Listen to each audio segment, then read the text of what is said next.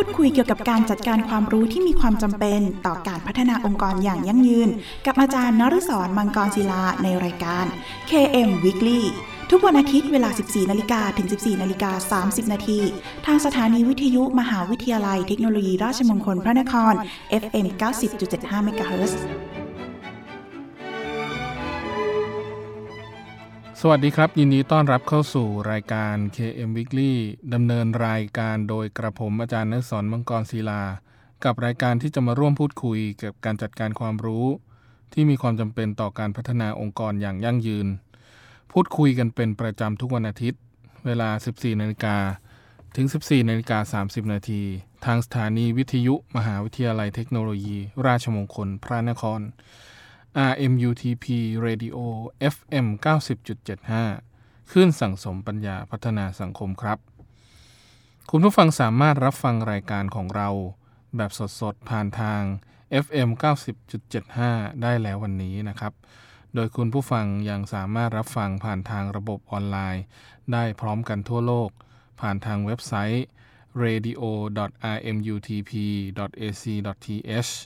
โดยสามารถรับฟังผ่านทางคอมพิวเตอร์ โน้ตบุ๊ก อุปกรณ์สมาร์ทโฟนได้แล้ววันนี้ครับ นอกจากนี้คุณผู้ฟังยังสามารถฝากคำถามหรือข้อสงสัยต่างๆนะครับ ผ่านทางกระดานสนทนา ในเว็บไซต์ของทางสถานีที่ radio.rmutp.ac.th หรือจะโทรศัพท์เข้ามาก็ได้ครับ ที่หมายเลขโทรศัพท์ 02 665 3891 หรือทางโทรสารที่หมายเลข 02 282 5550 รวมทั้งอีเมลของทางสถานีก็ได้ครับที่ radio at rmutp ac th หรือถ้าไม่สะดวกช่องทางใดเลยนะครับ ท่านสามารถเขียนเป็นจดหมายหรือไปรษณียบัตรนะครับ เพื่อติชมรายการ โดยเขียนมาถึงรายการ KM Weekly สถานีวิทยุมหาวิทยาลัย เทคโนโลยีราชมงคลพระนคร เลขที่ 399 ถนนสามเสนเขตดุสิตกรุงเทพ 10300 และเมื่อทางรายการได้รับข้อคำถามต่างๆ เหล่านั้นแล้ว จะดำเนินการหาคำตอบมาให้คุณผู้ฟังทันทีครับ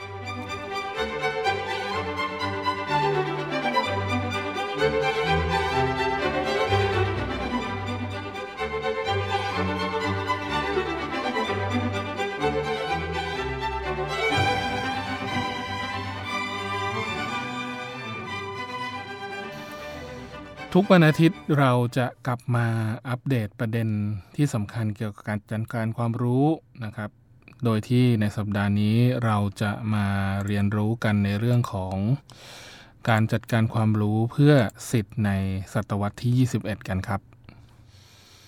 คำถามสำคัญนะครับที่กำลังมีอยู่ในใจของคุณครูแล้วก็อาจารย์ทุกคนนะครับ ก็คือเรากำลังจะพบกับสิทธิ นะครับแบบไหนในอนาคต ซึ่งสิทธิ์ของเราในวันนี้นะครับเป็นอย่างไรบ้าง แล้วก็สิทธิ์ที่เด็กสมัยใหม่ หรือคนที่อยู่ในศตวรรษที่ 21 ที่จะกำลังจะเข้ามาเนี่ยครับมีลักษณะเป็นอย่างไร โดยที่คุณครูหรืออาจารย์ในยุคศตวรรษที่ 21จำเป็นอย่างยิ่งนะครับที่จะต้องรู้จักสิทธิ์นะครับในศตวรรษที่ 21 นะครับโดยที่ในส่วนของหนังสือ 21 Century Skill Learning for uh, for Life in Our Time นะครับระบุในลักษณะ 8 ประการสำคัญของเด็กสมัยใหม่นะครับ โดยท่านศาสตราศาสตราจารย์นายแพทย์นะครับวิจารณ์พาณิชย์ โดยที่มีลักษณะที่สำคัญ 8 ประการดังนี้นะครับ ก็คือมีอิสระที่จะเลือกในสิ่งที่ตนพอใจ แสดงความคิดเห็น แล้วก็มีเรื่องของลักษณะเฉพาะของตนเองที่เกิดขึ้นนะครับ ต้องการดัดแปลงสิ่งต่างๆนะครับในส่วนของข้อที่ 2 ก็คือให้ตรงตามความพอใจและความต้องการของตนเอง ที่เรียกว่า customization หรือว่า personalization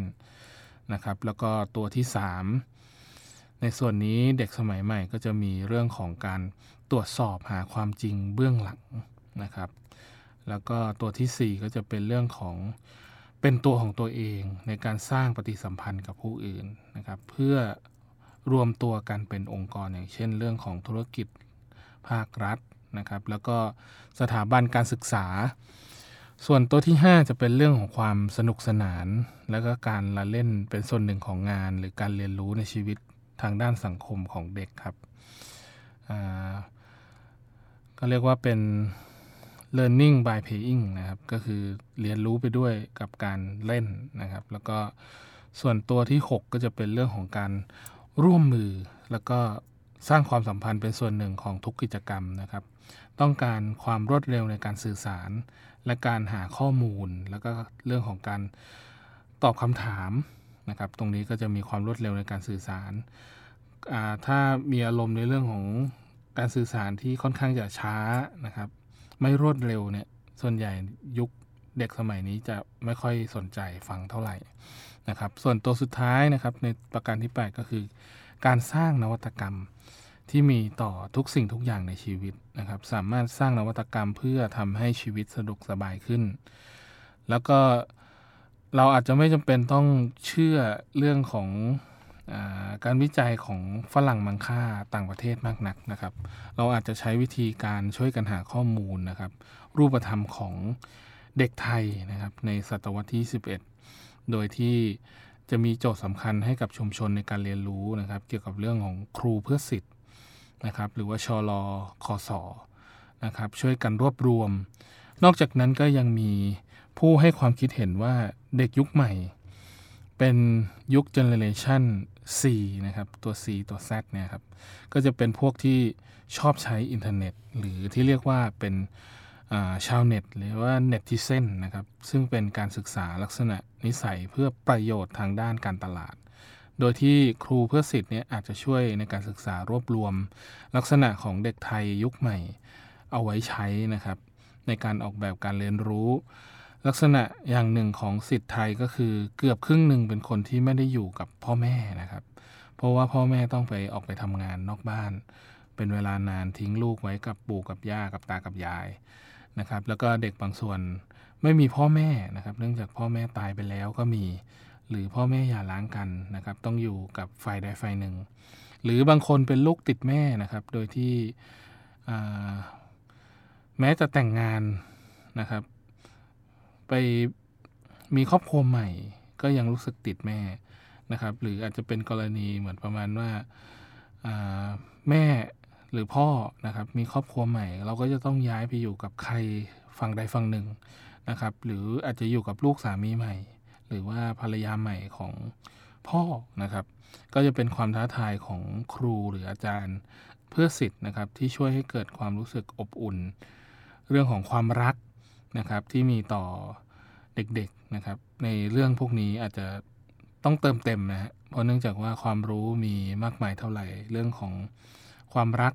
นะครับความเอาใจใส่ก็ต้องมีด้วยนะครับ ส่วนในหนังสือเล่มนี้นะครับที่ท่านศาสตราจารย์นายแพทย์วิจารณ์พาณิชย์นะครับ ได้กล่าวถึงก็จะระบุถึงหลักการและปัจจัยในการเรียนรู้ ในศตวรรษที่ 11 เอาไว้ประมาณ 5 ประการนะครับ ก็คือจะเป็นเรื่องของการเรียนรู้ทางด้าน authentic learning นะครับด้านที่ 1 แล้วก็ด้านที่ 2 ก็จะเป็น mental model building นะครับ ด้านที่ 3 ก็คือ internal motivation แล้วก็ด้านที่ 4 จะเป็น multiple intelligence นะครับ แล้วก็ด้านสุดท้ายจะเป็น social learning นะฮะ เดี๋ยวเรามาดู ทีละด้านครับ ด้านแรกที่เกี่ยวข้องกับ authentic learning นะครับ ก็จะเป็นเรื่องที่เกี่ยวข้องกับการเรียนรู้ที่แท้จริงอยู่ในโลกจริง หรือในชีวิตจริง ๆ นะครับ ที่มีเรื่องของวิชาการเรียนรู้ในห้องเรียน ที่ยังไม่ใช่การเรียนรู้ที่แท้จริง ยังเป็นการเรียนรู้แบบสมมุติเนี่ยทำให้ครูเพื่อสิทธิ์หรือว่าอาจารย์ที่มีในมหาวิทยาลัยทั้งหมด จะต้องออกแบบการเรียนรู้ นะครับให้สิทธิ์ได้เรียนรู้ในสภาพที่ใกล้เคียงกับชีวิตจริงที่สุดนะครับ โดยเชิงทฤษฎีนะครับคือการเรียนรู้ขึ้นอยู่กับการสร้างบริบทหรือสภาพแวดล้อมนะครับขนาดเรียนรู้ห้องเรียนไม่ใช่บริบทที่ทำให้เกิดการเรียนรู้ได้ทั้งหมดนะครับแต่จะเป็นลักษณะของการสร้างโจทย์สถานการณ์สมมุตินะครับหรืออาจจะเป็นลักษณะของการสร้างบทบาทสมมุติที่เรียกว่าโรเพนะครับ ให้เด็กสามารถทำบทบาทนั้นได้อย่างเต็มที่นะฮะอย่างส่วนเรื่องของการวิพากษ์วิจารณ์เรื่องของอาหารเนี่ยฮะแต่ก่อนอาจจะเป็นอาจารย์นะครับ มาเป็นคนดูแล มามีคนวิจารณ์ว่าอันไหนดี อันไหนไม่ดี ตอนนี้ก็เริ่มใช้วิธีการให้นักศึกษาแต่ละกลุ่มมาวิพากษ์วิจารณ์อาหารของเพื่อนๆในแต่ละกลุ่มเอง นะครับแล้วก็แสดงความคิดเห็นที่หลากหลาย อันนี้ก็เป็นวิธีการหนึ่งนะครับในการออกแบบการเรียนรู้ที่เกิดขึ้นอย่างแท้จริงนะครับที่เรียกว่า authentic learning เป็นความท้าทายที่เกิดขึ้นในศตวรรษที่ 21 ที่กำลังจะมาถึงแน่นอนนะครับ เพราะว่าเด็กๆต้องการที่จะได้เรียนรู้ในสถานการณ์จริงเพิ่มมากขึ้นนะครับ ส่วนตัวที่ 2 เราจะเรียกว่า mental model building นะครับ เป็นการเรียนรู้ในระดับการสร้างกระบวนทัศน์นะครับ อาจจะมองอีกมุมหนึ่งว่าเป็นแนวเรื่องของการอบรมบ่มนิสัย หรือการปลูกฝังความเชื่อค่านิยมในถ้อยคำคำเดิมนะครับ หรือความหมายในการเรียนรู้ที่นำมาใช้ในประสบการณ์ เกิดการสั่งสมมีความเชื่อมีค่านิยมที่เกิดขึ้นนะครับ แล้วก็เอามาชี้ นำในวิธีในเรื่องของการเรียนรู้ แล้วก็การปรับเปลี่ยนกระบวนทัศน์ที่เพิ่มมากขึ้นนะครับลักษณะของการเรียนรู้เนี่ยก็จะเป็นลักษณะการเรียนรู้ไปพร้อม ๆ กันนะครับกับคนที่มีความคิดในเชิงกระบวนทัศน์ที่ชัดเจนนะครับเป็นการเรียนรู้ไปพร้อม ๆ กัน แล้วก็มีทักษะความสามารถในการรับรู้ข้อมูลหลักฐานใหม่ๆนะครับนำมาสังเคราะห์เป็นความรู้เชิงกระบวนทัศน์ใหม่ ๆ ได้นะครับ ส่วนตัวที่3นะครับ internal motivation ตรงส่วนนี้ก็จะเป็นเรื่องของการเรียนรู้ที่แท้จริง ขับเคลื่อนโดยหลักการทางด้านพุทธศาสนานะครับ ที่เรียกว่าอิทธิบาทสี่นะครับ ก็จะมีเรื่องของฉันทะวิริยะจิตตะวิมังสานะครับ ก็จะเป็นเรื่องของการเรียนรู้ในมิติที่ลึกซึ้งนะครับ เชื่อมโยงโดยการเอาหลักพุทธศาสนาเนี่ยเข้ามาเชื่อมโยงจิตใจของเด็ก นะครับบางครั้งเด็กในยุคเจเนเรชัน4นี่ยครับจนถึงในส่วนของ Generation Alpha เนี่ยมันก็จะเป็นเรื่องของการใช้หลักการทางด้านธรรมะเข้ามานะขัดเกลาจิตใจนะครับให้รู้สึกสบายใจ แล้วก็ทำให้เกิดการขับเคลื่อนที่ดีขึ้นนะครับในระดับหนึ่ง รับฟัง ลงเพราะๆจากทางรายการ KM Weekly สักครู่ครับ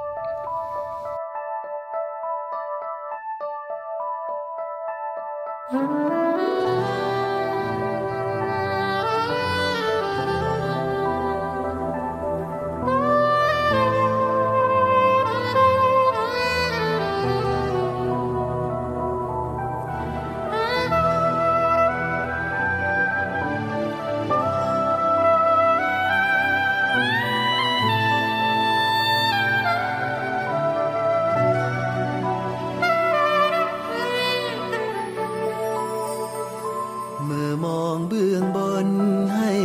สนในห่วงชีวิต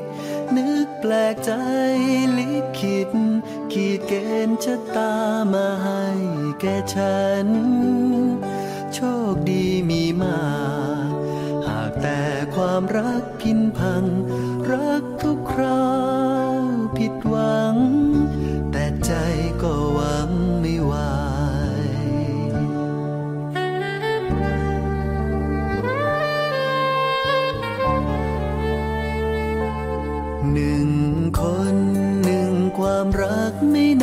จยาพระพรหมตั้งหาที่ผลักความรักมาลาย ชีวิตต้องสู้ อยู่อย่างหัวใจสลาย อย่างคนที่สังกตาย มันหมดความหมายไปทุกนาที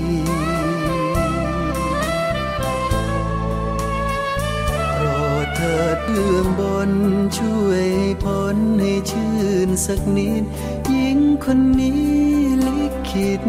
ขีดนำชักมาแล้วอย่าพานีหวังเธอสุดท้าย ปิดฉากช่วยชุบชีวีขอสมใจชาตินี้ราณีเถิดนาเบื้อ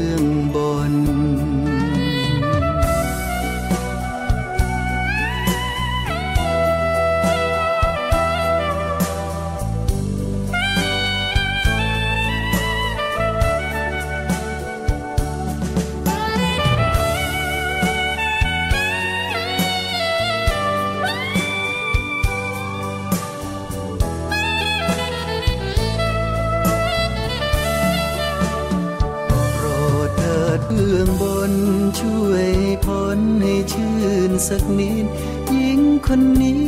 ลิขิตขีดนำชักมาแล้วอย่าพานีหวังเธอสุดท้ายปิดฉากช่วยชุบชีวีขอสมใจชาตินี้ราณีเถิดนาเบื้องบน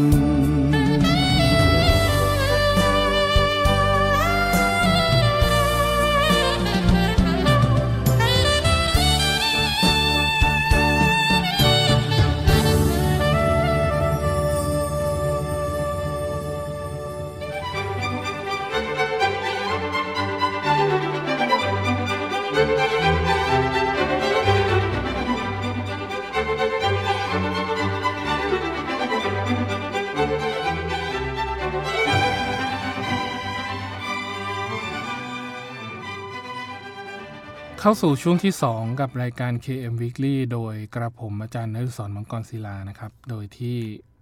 ช่วงแรกผมได้กล่าวถึงหลักการเบื้องต้นนะครับ ในการสอนลูกศิษย์นะครับ มีหลักการด้วยกัน 5 ขั้นนะครับ ตอนนี้ก็อธิบายไปแล้ว 3 ขั้น เหลืออีก 2 ขั้นนะครับ ในส่วนที่เรียกว่า multiple intelligence นะครับ โดยที่ความรู้ที่เรียกว่าเป็นพหุปัญญา นะครับหลักการตรงนี้นะครับเด็กๆก็จะต้องเรียนรู้ในเรื่องของความถนัด แล้วก็เรื่องของปัญญาที่ติดตัวมาตั้งแต่กำเนิดนะครับรวมไปถึงเรื่องอสไตล์การเรียนรู้ที่แตกต่างกันนะครับโดยส่วนใหญ่ณปัจจุบันนี้ก็มีหลายครอบครัวนะครับใช้วิธีการเรียนรู้ให้เด็กๆเรียนรู้แบบโฮมสคูลนะครับก็คือให้เรียนอยู่ที่บ้าน เรียนรู้ประดิษฐ์ของตัวเองทำด้วยตัวเอง นะครับจนได้นวัตกรรมต่างๆขึ้นมานะครับถือว่าเป็นความภาคภูมิใจอย่างหนึ่งของเด็กๆนะครับที่สามารถนำเอาาความรู้ต่างๆ มาประยุกต์ใช้ได้จริงนะครับ เพื่อให้เกิดประโยชน์กับตัวเองสังคมนะครับ แล้วก็รวมไปถึงประเทศของตัวเองด้วยนะครับ ก็จะเป็นลักษณะของการรวมเอาวิธีความแตกต่างในการเรียนรู้เฉพาะด้านของเด็กๆเนี่ย ที่แตกต่างนะครับ มาทำการวิจัยแล้วก็ออกแบบการเรียนรู้มากมายนะครับ อย่างเช่นตัวอย่าง Universal Design for Learning ก็จะเป็นเครื่องมือในการสร้างความยืดหยุ่นหลากหลายในการออกแบบการเรียนรู้นะครับ โดยที่สามารถไปค้นหาข้อมูลเพิ่มเติมได้นะครับ ในส่วนของเว็บไซต์ cast.org นะครับ อันนี้ก็จะเป็นส่วนที่เกี่ยวข้องกับเรื่องของการเรียนรู้แบบพหุปัญญานะครับ ส่วนตัวสุดท้ายครับตัวนี้ถือว่าค่อนข้างจะสำคัญมากนะครับสำหรับการใช้ชีวิตอยู่ในศตวรรษที่ 21 ของเด็กๆ คือเรื่องของ social learning นะฮะ โดยการเรียนรู้จะเป็นกิจกรรมทางสังคมนะครับ หากยึดหลักการที่ว่าครูเพื่อสิทธิ์หรืออาจารย์ในมหาวิทยาลัยเนี่ย จะต้องสามารถออกแบบกระบวนการทางสังคม เพื่อให้สิทธิ์เรียนรู้ได้อย่างสนุก แล้วก็เกิดนิสัยเรื่องของการรักการเรียนเพิ่มมากขึ้นนะครับ เพราะการเรียนไม่ใช่กิจกรรมส่วนบุคคลที่หงอยเหงาหน่าเบื่อนะครับ แต่ขอย้ำไว้นิดหนึ่งว่าอย่าติดกับทฤษฎีนะครับ หรือความเชื่ออตามหนังสือที่เกิดขึ้นจนไม่กล้าทดลองวิธีการใหม่ ๆ นะครับ ให้ฝึกคิดในสิ่งใหม่ ให้ลูกศิษย์ของเรามีวิธีการเรียนรู้แบบใหม่ ๆ เพิ่มมากขึ้นนะครับ โดยใช้วิธีการการเรียนรู้แบบที่เหมาะสมกับสังคมไทยมากที่สุดนะครับ ท่านที่สนใจนะครับก็สามารถเข้าไปดูวิดีโอการเล่าผลการวิจัยในชีวิตจริงได้นะครับ ผ่านเว็บไซต์ blog นะครับ b l o g t e d c o m นะครับ ตรงส่วนนี้จะเป็นส่วนที่เข้าไปเรียนรู้เรื่องผลการวิจัย จากการใช้ชีวิตจริงได้นะครับ ซึ่งจะเห็นว่าเด็กๆมีความสนใจใคร่รู้ใคร่เรียนนะครับ เป็นหลักอยู่แล้ว โดยเด็กๆก็จะมีความสามารถในการเรียนรู้ด้วยตนเองนะครับ ในสิ่งแวดล้อมที่เอื้อมหน่วย แล้วก็เชื่อว่าครูที่ดีนะครับ ก็ช่วยเพิ่มพลังหรือเป็นผู้สนับสนุน หลักของเขานะครับ หรือว่า facilitator นะครับ ก็คือจะทำให้การเรียนรู้มีความสมบูรณ์แบบเพิ่มมากขึ้น มีการแนะนำนะครับ ในแนวโน้มที่ดีเพิ่มมากขึ้นนะครับ แล้วก็ใช้วิธีการการกระตุ้นให้เด็กๆ มีความคิดสร้างสรรค์เพิ่มมากขึ้นนะฮะสำหรับอีกส่วนหนึ่งครับที่ผมจะอธิบายในส่วนที่ 2 นี้ก็คือเรื่องของทักษะเพื่อการ ดำรงชีวิตในศตวรรษที่ 21 นะครับ โดยที่ทักษะแรก ๆ เลยนะครับ ครูต้องไม่สอน และต้องออกแบบการเรียนรู้ในการอำนวยความสะดวก หรือ flexibility นะครับ คือการเรียนรู้ให้นักเรียนเรียนรู้จากการเรียนแบบลงมือทำหรือการปฏิบัตินะครับ และการเรียนรู้ก็จะเกิดจากภายในหรือสมองของอนักศึกษาหรือว่าลูกศิษย์ของเรา นะครับ โดยการเรียนรู้ในลักษณะแบบนี้เราจะเรียกว่า PBL นะครับ หรือว่า Project Based Learning นะครับก็จะใช้หลักการเพื่อกระตุ้นเรื่องของทักษะในการเรียนรู้นะครับ อย่างบทบาทในการศึกษาเปรียบเทียบนะครับ ในยุคเกษตร ยุคอุตสาหกรรม จนถึง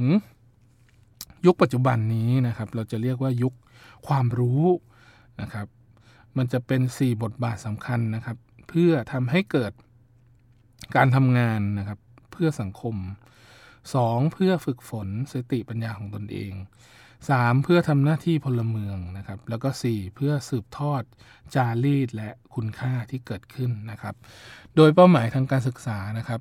เป้าหมายแรกเพื่อการทำงานแล้วก็เพื่อสังคมเนี่ยถ้าเป็นในยุคของภาคการเกษตรกรรม ก็คือเน้นเรื่องของการปลูกพืชเลี้ยงสัตว์ ผลิตอาหารเพื่อเลี้ยงสัตว์ เพื่อเลี้ยงครอบครัวนะครับ แล้วก็ สร้างเครื่องมือเครื่องใช้ ต่อมาในยุคอุตสาหกรรมครับ ก็รับใช้สังคมผ่านงานที่ต้องการมีความชำนาญพิเศษนะครับ ประยุกต์ใช้วิทยาศาสตร์ และวิศวกรรมเพิ่มมากขึ้นในอุตสาหกรรม แล้วก็ส่วนยุคความรู้ก็จะเป็นการเน้นบทบาท การสร้างสารสนเทศของโรคนะครับ แล้วก็การสร้างนวัตกรรม แล้วก็บริการใหม่ ๆ เพื่อสนองความต้องการของลูกค้า หรือคนที่เป็นผู้ใช้บริการในอนาคตต่อไป ส่วนตัวที่2นะครับเพื่อฝึกฝนสติปัญญาของตนเองเนี่ยโดยส่วนใหญ่ในยุคแรกก็จะเป็นการเรียนรู้นะครับในเชิงการเกษตรนะครับ พื้นฐานก็จะมี 3R คือการอ่านนะครับการเขียน แล้วก็การใช้วิธีการคิดวิเคราะห์นะครับ หากได้เรียนรู้ทางด้านการเกษตร ก็จะมีทักษะในเรื่องของช่างเพิ่มมากขึ้น ส่วนในกลุ่มยุคอุตสาหกรรมนะครับ ก็จะเป็นการเรียนรู้แบบอ่านออกเขียนได้ คิดเลขเป็นเน้นจำนวนคนที่มากที่สุดเท่าที่จะทำได้ แล้วก็เรียนรู้ทักษะสำหรับโรงงานนะครับ ในการทำการค้านะครับในอุตสาหกรรมสำหรับคนส่วนใหญ่นะครับ แล้วก็ในยุคความรู้นะครับ ในส่วนของการฝึกสติปัญญาของตนเอง ก็จะเป็นเรื่องของการพัฒนาด้วย วิธีการถ่ายทอดความรู้ผ่านเทคโนโลยีนะครับหรือว่าเครื่องมือต่างๆ แล้วก็ได้รับผลประโยชน์จากการทำงานนะครับบนฐานความรู้ ผู้ประกอบการที่สามารถขยายตัวและเชื่อมต่อไปยังทั่วโลกได้นะครับ โดยใช้เทคโนโลยีเครื่องมือที่อำนวยความสะดวก เพื่อเรียนรู้ตลอดชีวิตนะครับหรือว่า lifelong learning นะฮะส่วนตัวที่3นะครับเพื่อทำหน้าที่เป็นพลเมืองก็ ช่วงแรกนะครับในยุคของการเกษตร ก็จะเป็นช่วงเวลาในการช่วยเหลือเพื่อนบ้านนะครับ ถ้าเป็นยุคอุตสาหกรรมก็คือจะเข้ามาร่วมกิจกรรมขององค์กรทางสังคม เพื่อประโยชน์ของชุมชนนะครับ ส่วนในยุคเรื่องของการใช้ความรู้ก็จะเข้ามาร่วมกันในการตัดสินใจทางชุมชนและก็ทางการเมืองนะครับ เป็นลักษณะของการใช้กิจกรรมแบบออนไลน์เพิ่มมากขึ้น มีเรื่องของการเชื่อมต่อผ่าน social network นะครับ แล้วก็การรับใช้ชุมชนท้องถิ่นไปจนถึงระดับโลก ในประเด็นสำคัญต่างๆ ด้วยเวลาและก็ทรัพยากรที่ผ่านทางสื่อวิธีการสื่อสารแบบออนไลน์เพิ่มมากขึ้นนะครับส่วนใหญ่หน้าที่ของพลเมืองตรงนี้ก็ ประเทศไทยทำค่อนข้างดีนะฮะแต่ก็คือจะมีนักเลงคีย์บอร์ดอยู่ไม่กี่กลุ่มนะครับที่อาจจะไม่สร้างสรรค์ แต่เน้นในเรื่องของการให้กำลังใจมีวิธีการในการคิดที่ดี สร้างสรรค์สิ่งใหม่ ๆ อันนี้เหล่านี้ก็จะทำให้เกิดประโยชน์ต่อเรื่องของการสร้างพลเมืองที่ดีในอนาคตต่อไปได้นะครับ ส่วนเรื่องของการสืบทอดจารีตแล้วก็คุณค่านะครับ โดยในยุคเกษตรก็จะเป็นการถ่ายทอดวัฒนธรรมเกษตรไปจากรุ่นสู่รุ่นนะครับ แล้วก็ในช่วงของยุคอุตสาหกรรมก็จะเป็นวิธีการรักษาความสามารถทางด้านช่างนะครับ หรือทางด้านการค้าเพิ่มมากขึ้นนะครับ แล้วก็อีกส่วนหนึ่งก็คือจะเป็นเรื่องของการเรียนรู้ ความรู้ในสาขาอย่างรวดเร็วนะครับ การประยุกต์ใช้หลักวิชาข้ามสาขาเพื่อสร้างความรู้ใหม่ แล้วก็สร้างเอกลักษณ์ของคนจากจารีตวัฒนธรรมที่แตกต่างกัน ให้เกิดการเคารพจารีตวัฒนธรรมอื่น ๆด้วยนะครับ อันนี้ก็จะเป็นสิ่งที่ควรกระทำอย่างยิ่งนะครับณปัจจุบันนี้เพราะเนื่องจากว่าเราอยู่ร่วมกันนะครับ หลายประเทศทั่วโลกนะครับ เรื่องของพหุวัฒนธรรมเนี่ยก็ถือว่าเป็นสิ่งที่ขาดไม่ได้นะครับ เพราะเนื่องจากว่าเราสามารถ ติดต่อสื่อสารระหว่างกันนะครับ ถ้าเรารู้วัฒนธรรมของคนในพื้นถิ่นนั้น เราก็สามารถที่จะเชื่อมโยงนะครับ ความรู้นะครับ หรือความสามารถทักษะต่างๆนะครับ ไปยังคนในพื้นที่นั้นได้อย่างสะดวกสบาย แล้วก็เป็นการสื่อสารที่มีประสิทธิภาพเพิ่มขึ้นอีกด้วยครับ